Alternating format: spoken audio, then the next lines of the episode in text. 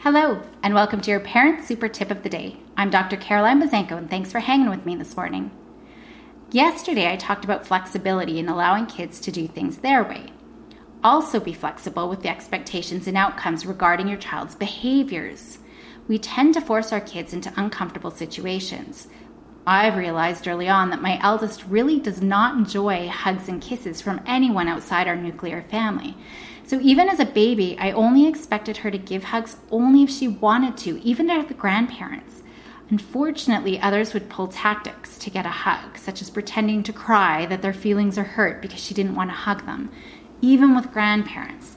So I strongly reinforced her decision to make those types of choices for herself and not force her to give a hug or kiss if she didn't want to. It's critical that she feels confident in asserting herself based on what feels good to her despite what others say or tactics they use, even early on.